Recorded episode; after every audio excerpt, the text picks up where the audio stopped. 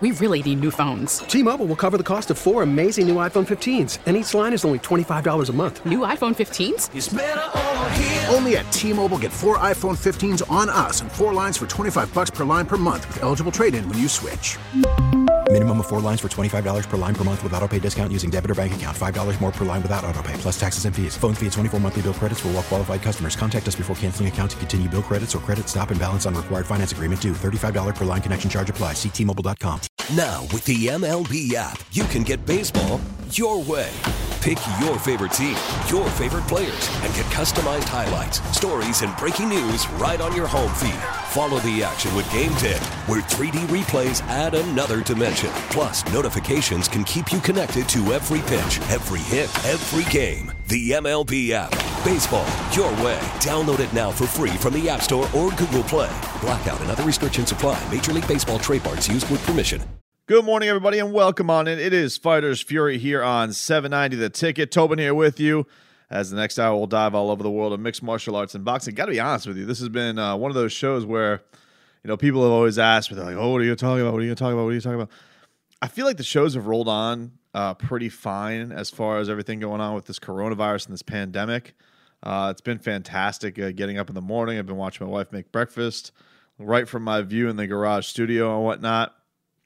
Um, this has kind of also been similar. People have been wondering, what are you going to talk about with combat sports? What do you? And, and honestly, I thought this was going to be the show where it might be a little bit more challenging than others because they have pretty much just shut down. There's not really a good gauge of when anything is going to be is going to be back to normal. And we talked about this last week where it came to uh, the COVID nineteen pandemic, where you know we kind of were wondering when is the when is the the finish line? What is what is the light at the end of the tunnel when it comes to the fight game? Because and especially with boxing, because I know all the we'll get into the drama of UFC 249. Uh, but the you know the, the the last you know kind of the the the big event that we were all looking towards was Tyson Fury versus Deontay Wilder, which was going to be in mid July and they scrapped that. And a lot of you know a lot of reason wasn't that this stuff isn't going to be over by July, but you just don't know when these guys are going to be able to train uh, Tyson Fury Deontay Wilder. Um, so this was the show I was particularly wondering what's it going to be like. And I think as you know the weeks roll on, we'll probably be doing a lot of interviews, and we'll start uh, branching out like that. You know that we did that with uh, with Shannon the Cannon Briggs recently, and I imagine we'll go into to that kind of direction, but you know, this has been a sport that's had a lot of drama around it, seemingly because you have this UFC 249 drama that is is ongoing and never seems to go away. And you know, when we first spoke about it, I was I remember it was the last time. Uh, this was two weeks ago. It was the last time that I was in our Miami studios, and I remember getting the call from my boss that day um, that we were going to be off the air for a couple of days as we sorted things out to do home studio stuff.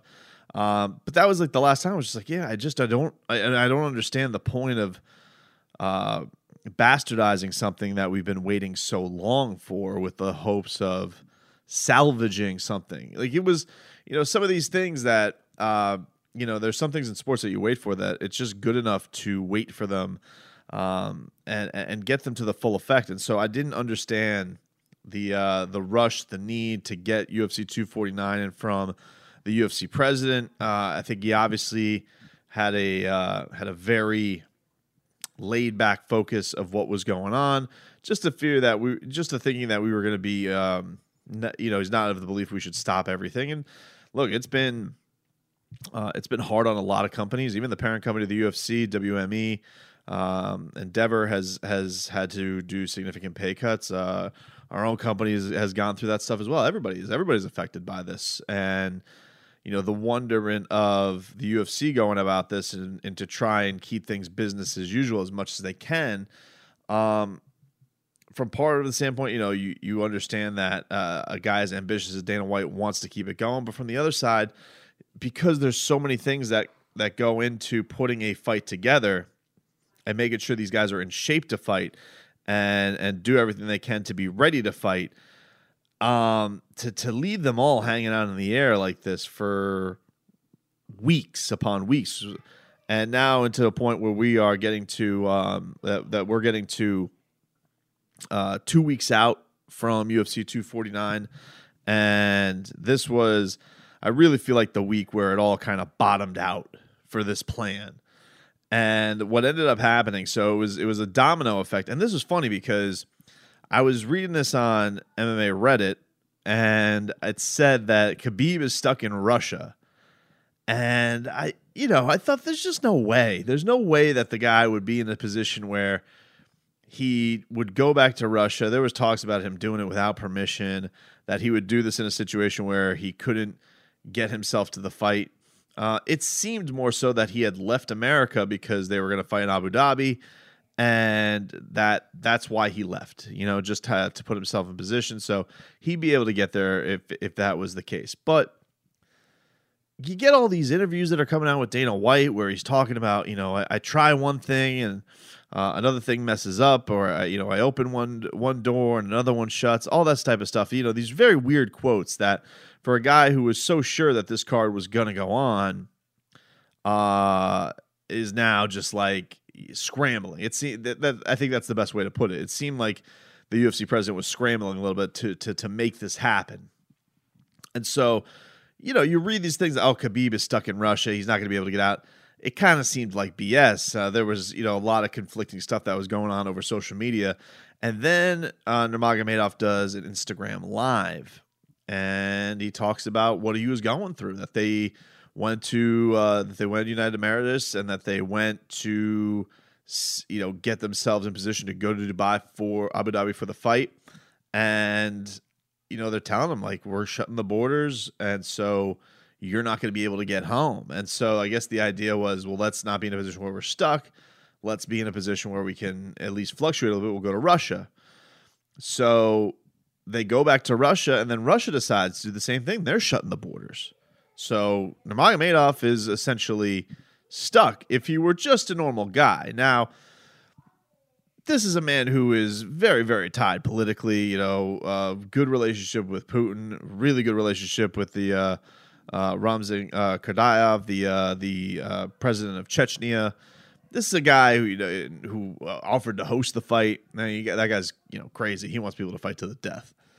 So I would have a hard time believing that if Khabib wanted to get out of Russia, uh, I have a hard time believing Russia would deny him getting out of Russia. But neither here nor there. Apparently, he flew to Russia, um, maybe without the UFC's permission, and in their mind, he was out. You know, they start talking about Justin Gaethje. You have a week where everybody's stepping up and they're putting themselves, they're throwing their hat in the ring to make this fight happen. Dana White then is doubling down, and he's like, "This is going to be the biggest card ever." Um, you had to the point where Conor McGregor's coach is saying, uh, you know, uh, he was saying, uh, oh, it was, uh, you know, he was throwing his hat, Conor's hat in the ring, sort of, because Ariel puts, should Tony fight on the 18th against Justin Gaethje or wait for Khabib? And then he goes, well, what if there's a third option? And then everybody's going googly eyes emoji. I love a good googly googly eye emoji when it comes to uh, sports sports controversies or, or or sports rumors.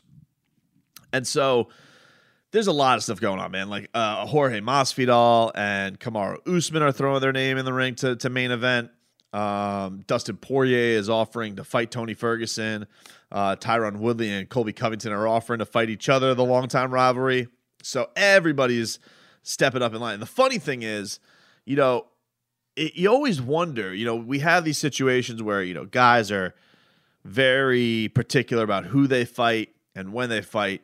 But UFC is in an interesting st- in, in an interesting spot because those last minute savior types of paydays are always very good business wise for the fighters. And it's one of the rare times that a UFC fighter will get leverage on the company. You know, for the most part, you don't want to call the UFC a monopoly, but for lack of a better term, they are. I mean, you know, all respect to Bellator, which I feel like is kind of flatlined after, you know, was a good start to the Scott Coker era. I feel like has kind of petered out a little bit. Um, you know, and PFL's doing some nice stuff, but it is what it is. You know, they they they are just up and coming and are, are a reconstruction of a brand, and you know, they they they are they're just on the up and up. So they're they're a clear distant number three to what a clear distant number two is to UFC. And the UFC is in this great spot where they always have the strength of negotiations when it comes to a fighter. They just do. I mean, other than Conor McGregor, who is is bigger than the sport and bigger than uh, the UFC, for the most part, they're they're they're it when it comes to it. So, you know, if it's if it's the rare occasion where a guy like Jorge Masvidal, think about how many fights Jorge Masvidal has and how long it took him to get a million dollar payday. Would never happen in boxing for a guy of of his eh, recognition. There are guys who are nowhere near his class in the sport or nowhere near the years that he has in the sport, and they're getting that stuff on the regular. So, um, it, that's that's a fascinating thing when you see that all these fighters are willing to step in. They're willing to step in, but they're willing to step in because it's they, they know it's going to come with a great reward. So while you know somebody some may say, well, why would such and such not fight on uh, this notice, but they'll fight on this? It's because they're trying to they're trying to milk the UFC a little bit because and especially the writing's on the wall with Dana White. I mean, you know, rare does the guy seem desperate or rare does he seem like he's ever going to get uh, bent over a table when it comes to negotiations. This is one of those where, like, if you were a fighter or you were a fighter's manager, uh, and you feel like you really can come to the table and say, like, hey, uh, Masvidal will uh, will will fight on two weeks' notice, or Usman will fight on two weeks' notice. Um, I think the thing that's weird about this, though, is uh, you know, for Usman and for Justin Gaethje and all these all these guys who are are, are trying to to step in um, they have the same representation as Khabib does. And so uh, it is interesting seeing that where we are looking at a situation where he's got to negotiate for new fighters because his fighter doesn't know where the fight's going to be, but he's still going to negotiate for a fight where nobody knows where it's going to take place. We know the when it's supposed to take place on April 18th. We know the who it's supposed to be against Tony Ferguson. Um, but we don't know that. The only person who's not really in a position, the, the only person who doesn't really have to be desperate or jumping for a payday here is Tony, because while I'm sure Tony's going to get paid handsomely, and and and he made that uh, he made it clear this week that he's still willing to fight. He doesn't really have to because the Khabib fight's going to be a big fight. I think it's going to be even bigger now if he were to wait it out. So he's the only one who really doesn't have to bend over backwards to make it happen. Yet they need him to be the guy there, especially if it is just a 155 fighter, a Poirier, a Gaethje, somebody like that. So going on to the uh, to to the other part of this week, so we find out from Khabib he's out.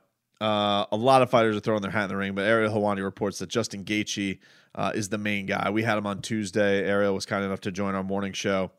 Um, was it Tuesday or Wednesday? Either way, we oh it was on Tuesday, and he was uh, he made it clear like Justin Gaethje is the guy. That's the plan. Uh, Masvidal is uh, and and Usman they they kicked around. I think they know that that is that Masvidal is not coming to the table unless for oodles of money. I think Kamaru Usman the same thing. Um, so Gaethje's probably the guy they can get for good money, but probably keep it realistic. They're going to have a fight go on. It should be an awesome fight. If Tony's willing to go do it, then boom, you got yourself something, and you don't have to necessarily uh, break the bank. So we get that news. Justin Gaethje's the guy, and then Tony is does uh, does an interview with Ariel Helwani, and he's like making the point that Khabib Nurmagomedov is running again. That this is a, a clear case of him ducking him, and that he flew to Russia. He didn't have to fly to Russia. He flew to Russia for uh, under, under his own volition, and has left him high and dry. And this is the this is uh, the the fifth time this fight has happened. It's three two uh, as as Conor McGregor so so greatly put it this week in favor of Tony Ferguson for pullouts. And so, where do we go from here? You know, we're in this weird position where we have two guys who are clearly the best lightweights on the planet. We can't ever get them in a cage together. And so, how do you go about determining who the best fighter in the best division is? How is it that this is this cursed? How is it that the MMA gods are are laughing at the UFC fan saying you will never get this fight. We've had uh, Khabib not make weight. We had Tony Ferguson wearing sunglasses inside and mother bleeping tripping over television wires, tearing up his knee, unable to get to the bout. And now we are in a position where a pandemic is going on. the UFC president was insistent about making it happen rather than just postponing it to late summer. And here yet we stand, two weeks out. Tony Ferguson is going to fight probably Justin Gaethje if they do fight at all, if they can find a venue that actually wants to host them. And what? And and Khabib is going to be in Russia. And what does it do for anybody? Um, when we come back, I do want to talk about more of the fallout of what this means because, you know, Tony's calling for Khabib to be stripped.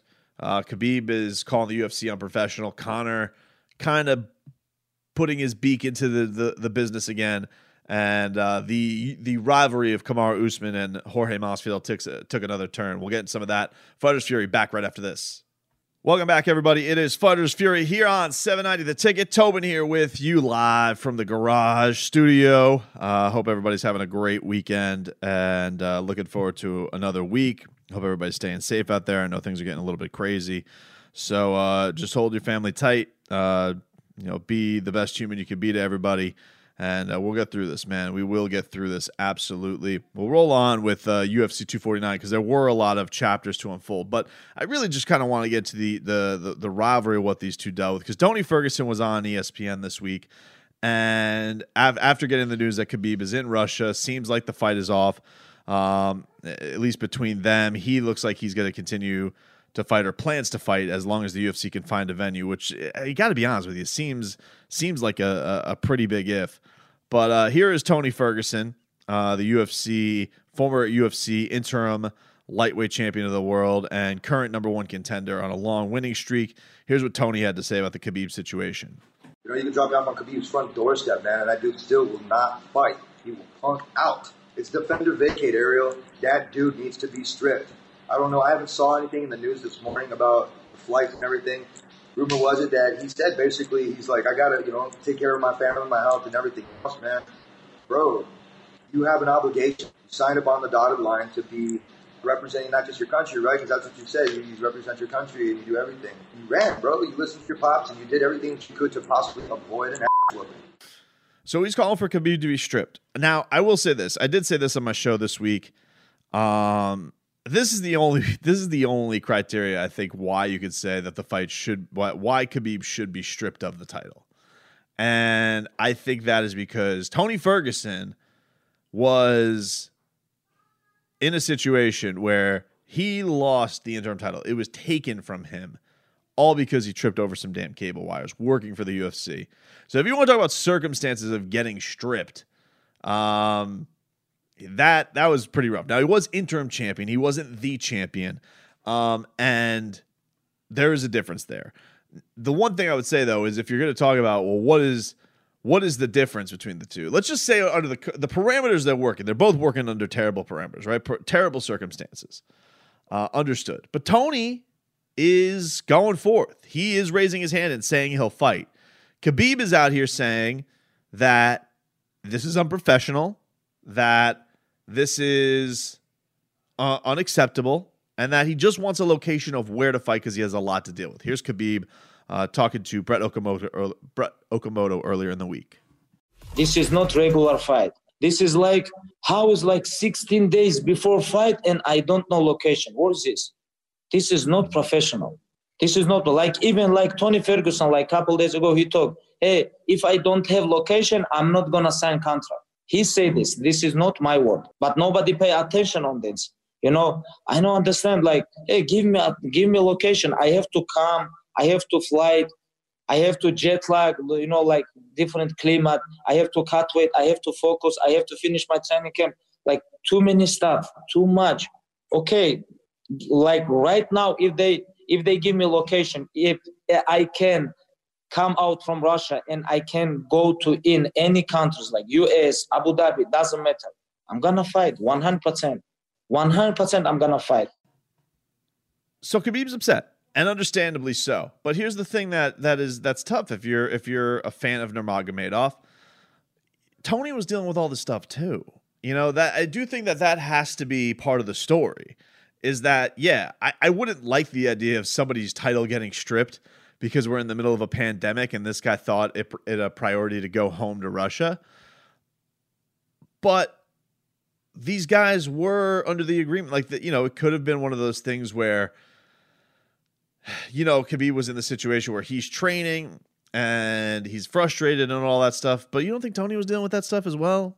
And so I just think that if you're going to go back to some of the reasons we've seen guys get stripped, and namely the one of the participants that's in this fight, uh, if you're going to give me what's a more legit reason to strip a guy, one is basically flying off to another country, refusing to do the fight, or a guy tripping and tearing his knee while he's working for the company. I mean, you know, most in most people's field of business, that's workman's comp. That's that's not a that's not a, a grounds to be demoted, which is basically what happened to Tony Ferguson when he tore up his knee.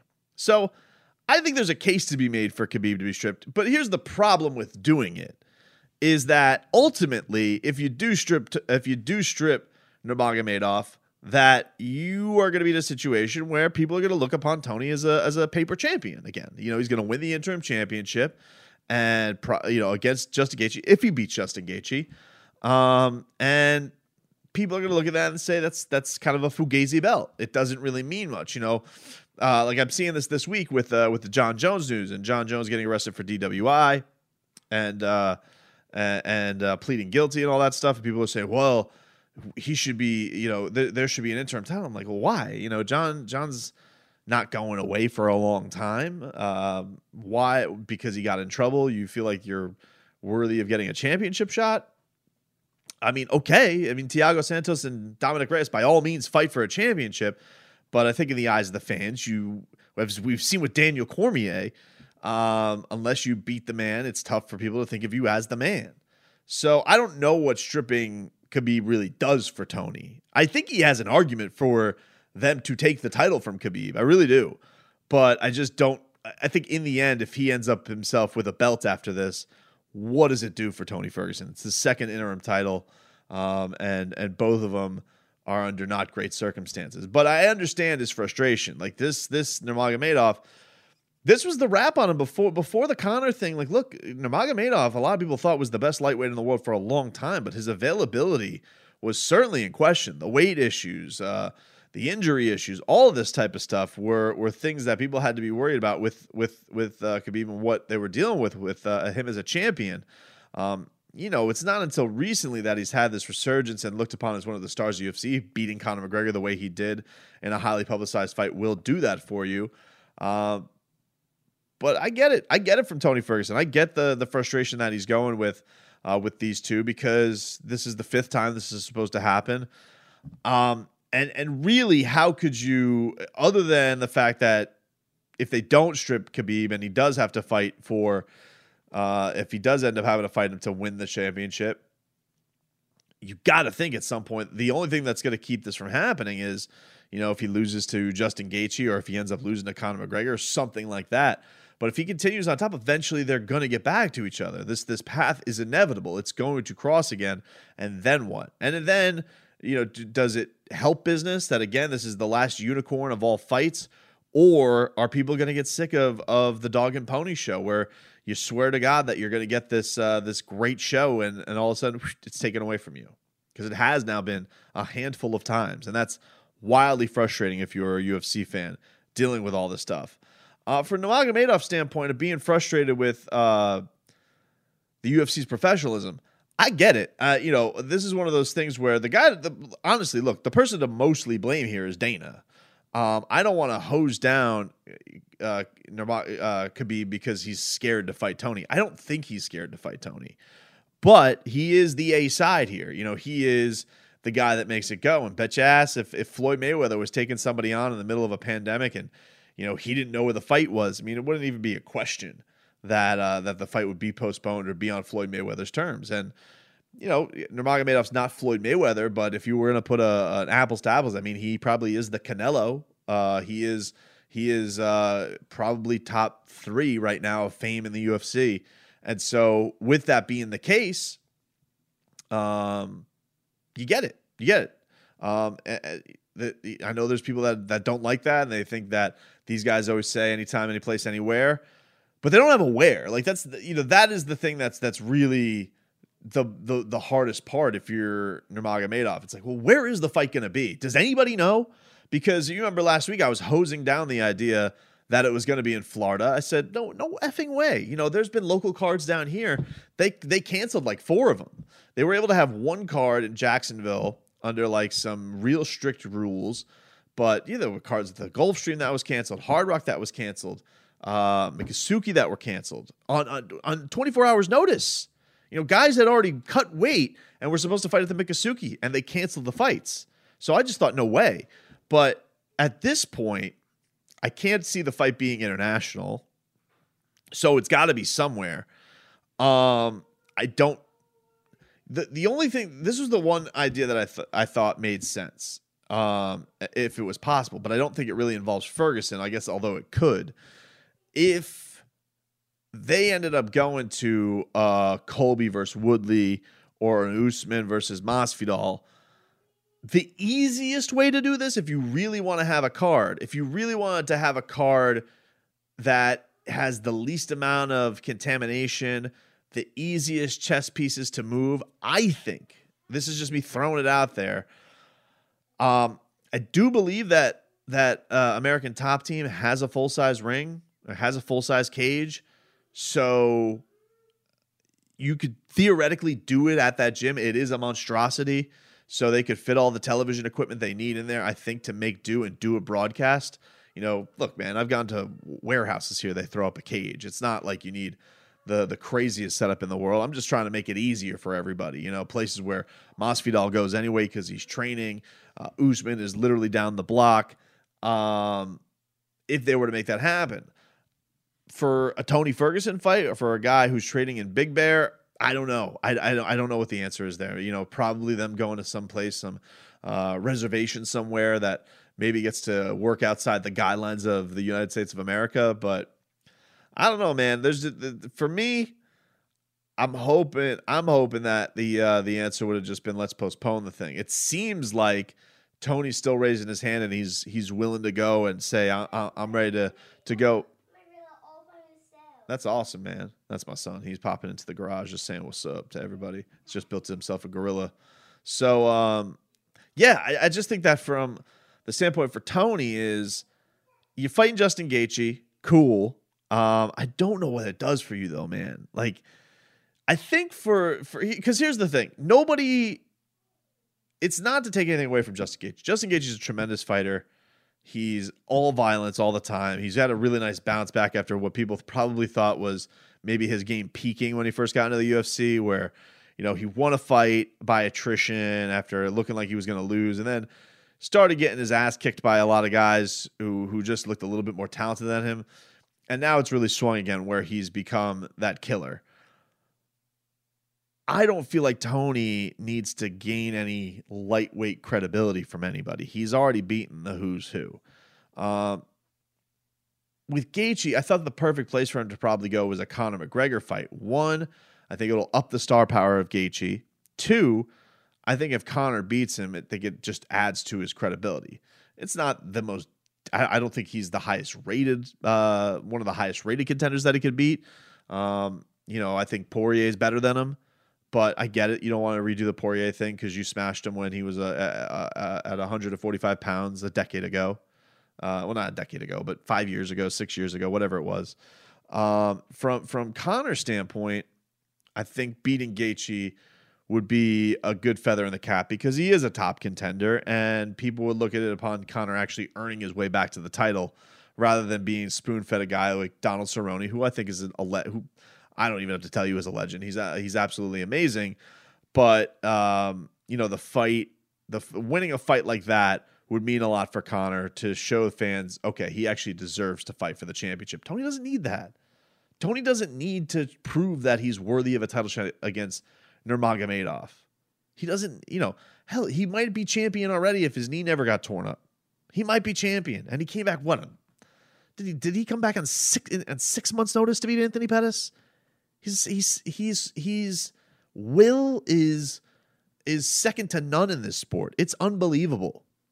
I don't think he needs a Justin Gaethje fight to prove anything, but if he wants to be the Hulk Hogan, cup his his uh, his hand to his ear to to do this for all the nurses and doctors and give the people entertainment in a in a in a storm of crap where we got no sports and nothing to watch. Yeah, listen, I think it'll help him. I, I don't think it. I, I, definitely don't think it, it hurts him from a fan perspective, but he could lose the fight. He could lose to Justin Gaethje, and I know that's the risk these guys always take when they go in there. But if he loses this this fight, he is the boogeyman opponent. I don't feel like anybody wants to face, and I don't feel like is going to get a shot again because I feel like Nurmagomedov will sit back and laugh and hold on to his gold and never take him on again. And for Conor, um, I don't think that that matchup against Tony will be one that he's going to feel like he needs. If anything, I think that'll put him back, make Gaethje look better. And so if Conor beats Gaethje, then it makes the uh, the Nurmagomedov fight uh, him seem even more legit to fight Nurmagomedov for the belt. So I, I just look, man. I hope Tony's going to get paid handsomely for this. I hope they all get paid handsomely for this, but I, I hope that the reward is certainly worth the risk and all of the headaches that he had to deal with, especially Nurmagomedov uh, pulling out of this fight yet again. We're back with more on Fighters Fury after this. Three, two, one. Welcome back, everybody. It is Fighters Fury here on 790 The Ticket. Tobin here with you. Uh, there was some crazy news this week with uh, Billy Joe Saunders, where the WBO super middleweight champion of the world, Billy Joe Saunders, he was getting set to fight Canelo Alvarez probably very soon.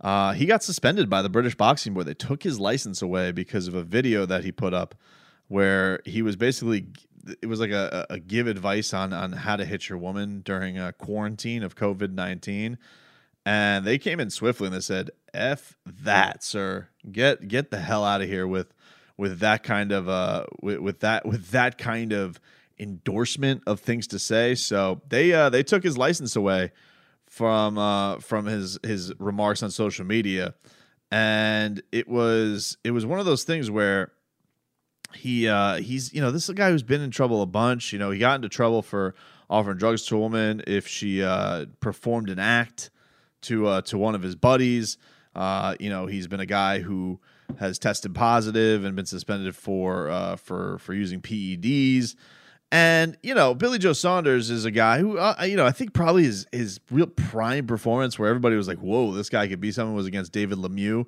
and that performance was a while ago. Uh, it, it's saying something. So, you know, this guy continues to go down the the the path of being a, a complete jackass. You know, if I if if if we may, and you know, I think a lot of people probably don't get the idea of it because you know he's a British star and you know hung with Tyson Fury a lot, but yeah, just very disappointed to see stuff like this because it's it's not like you know this is a sport that has had its share of domestic violence around its fighters in the past. So you have a guy actively going out there uh, joking about it, endorsing it, making videos about it.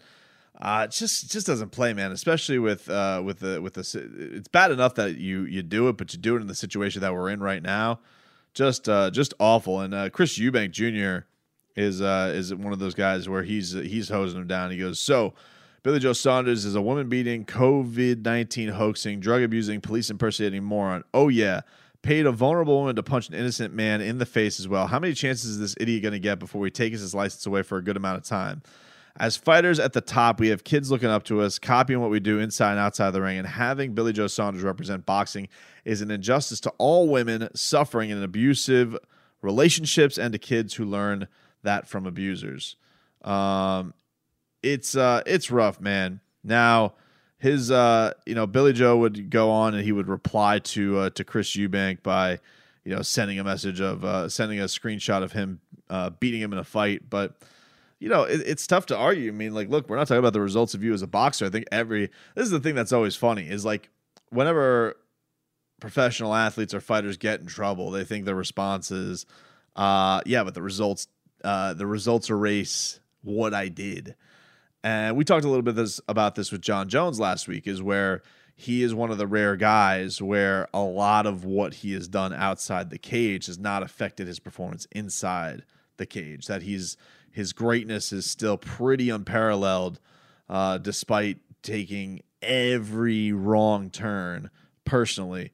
Uh, and with Billy Joe Saunders, it's not the same case. Like this has not been a guy who's looked like a world beater for a while now, and now you put on top of it. Uh, all this jackassery that he's doing outside of the ring is just it's just it's just wholly disappointing.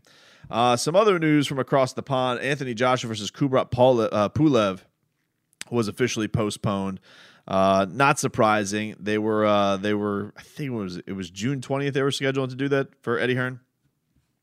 Eddie Hearn, you've had to twist his arm a little bit. He's been uh, I would say the closest thing to Dana White as far as this coronavirus uh, pandemic is concerned with scheduling his fights. He's really tried to think every which way to try and keep boxing going. Um, but this is not uh, look. This is not surprising. This is what it is, and, and I think people are hoping that a lot of this stuff uh, gets cleared up. But we don't know, man. Like this has been a week where we've had people in the NBA talk about they think the season's done. We've had Kirk Herbstreit come out recently and say that he thinks there's not going to be a football season next season. So, you know, do with that what you will. All it means for for right now is we're in a situation where it's a, a lot of stuff up in the air. Um, I told you the thing that scares me about boxing is I'm trying to find on this where the date is. Where is the the time where it could turn around? Because with football, we know when football is going to start. With basketball, we kind of have the idea that you know, this stuff probably has to be wrapped up by the time the NFL gets going. Maybe that means a delayed start to next season. Um, the rumors around baseball are July 4th, opening day, maybe a 100 game season instead of 162. Uh, but man, with boxing and, and then with UFC, we've, we've, you know, we've talked uh, to up and down about UFC 249. We don't really talk about any other card. I don't know what the situation with that's going to be. Um, but with boxing, man, boxing just doesn't have that date where we're looking at and saying that is where things can get back to where it's supposed to be. We thought maybe that was going to be in July with Fury Wilder 3. That got postponed last week. Now we have Joshua. His fight is put on hold. Um, you know, you start looking around, you scrounge around, you're like, man, is this going to be one of those things where like Canelo Triple G in September is going to be the big thing where we all return? Because boxing is also interesting in that it has waves typically like August isn't a month where they do a lot of business. Everybody kind of stays off. A lot of people on vacation. It's not a very big business month. I remember my family. Uh, we used to we used to shut the doors at August. We had uh, we had a furniture store, Nielsen's Furniture in Deerfield Beach for decades, and my grandfather would always close in August. He said, "F it, you know, we, we don't do business anyway. Everybody can kind of recharge their batteries. Very, it's almost a very European model where they just take all this time off." Uh, my grandfather would get up every single day you know, put the cookies out, make the coffees for his customers, and you know, would do that six days a week.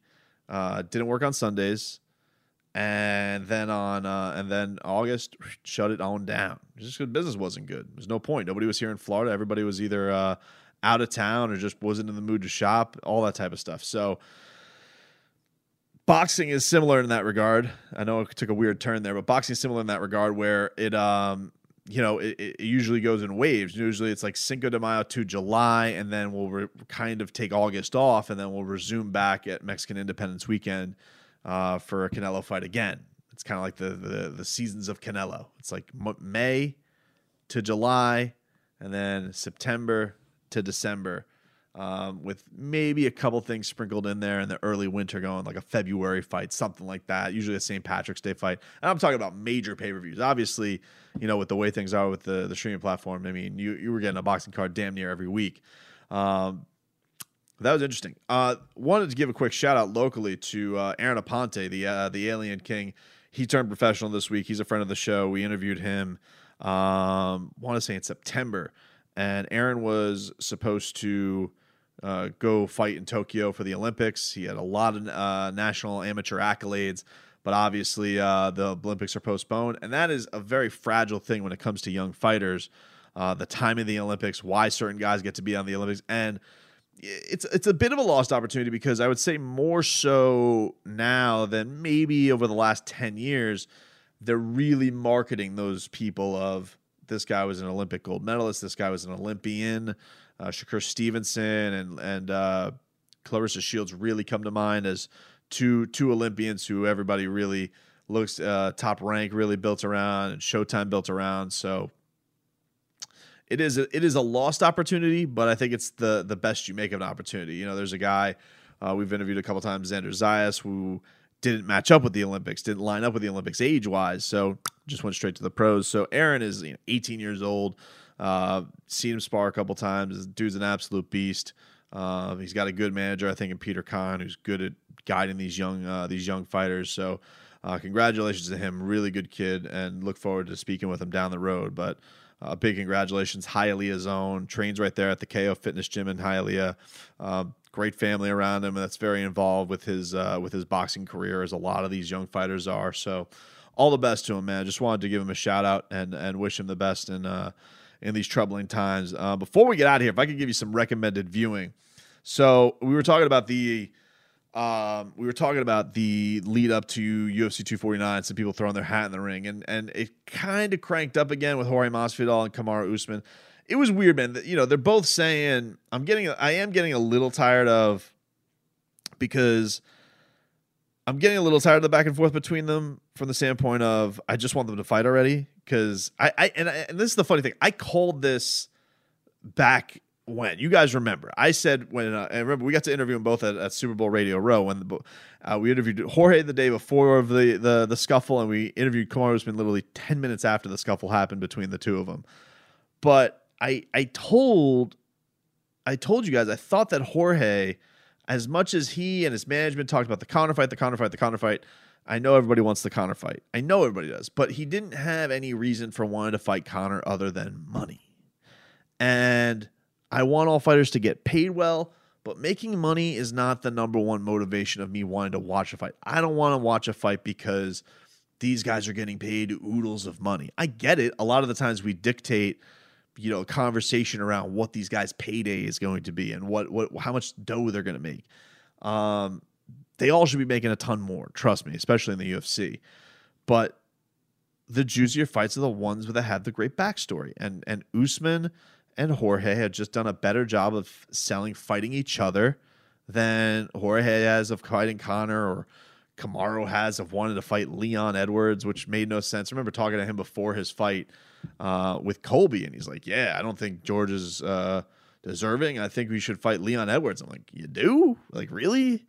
Like that's that's what we're gonna do? You're gonna undercut him like that?" Um, but Masvidal, I mean, he dropped this YouTube video this week, and I mean, it is a work of art. I mean, they go back to the archives on Kamaru Usman of him praising Masvidal and ripping Masvidal, him calling himself Martin, calling himself uh, uh, Kamaru Usman. Uh, you know, from um, you know some of his stuff where you know he he had the grabbing the fence controversies on the uh, Ultimate Fighter show, all that type of stuff. So it's a really really funny video. Uh, props where props is due for them for that. Um, as far as you know, and as far as Kamar, Kamar's calling, uh, you know, called Jorge a clout chaser. Uh, you know, they're calling him soft. There's a look. There's a, there's not only a crosstown rivalry. There's a, a, knowing each other rivalry. There is a uh, there's just the fact that they're one's the champion and one I think is the deserving contender at that well at that weight class. And then there is also the fact where you have the management teams hate each other like poison, and that is you know, Ali, whatever the hell they're called, Dominance MMA, and uh, you know the Kawa brothers with first round management. Obviously, there's been physical altercations there, uh, uh, w- verbal altercations like crazy. They don't like each other, so you have two management teams that do great jobs on social media where they're going back and forth. But ultimately, I want to see these guys fight in an octagon. I want to see Jorge Masvidal versus Kamaru Usman. Uh, I would say second to Tony versus Khabib, which I might as well just give up on. It's the fight I want to see the most. I'm excited about it, and uh, they've done a great job building it. So now it's just kind of time to go. Like I saw DC intermittent uh, intervene with these guys on social media, saying, "All right, they both want to fight each other. Can we just make the fight happen?"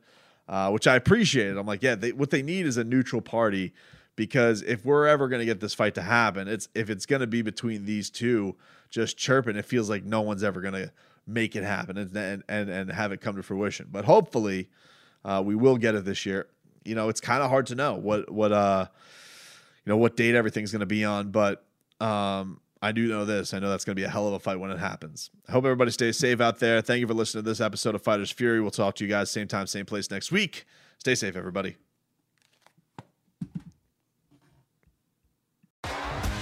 T-Mobile has invested billions to light up America's largest 5G network from big cities to small towns, including right here in yours.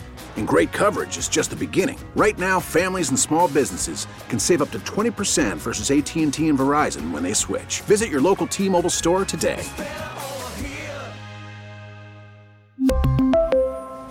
Plan savings with 3 lines of T-Mobile Essentials versus comparable available plans. Plan features and taxes and fees may vary.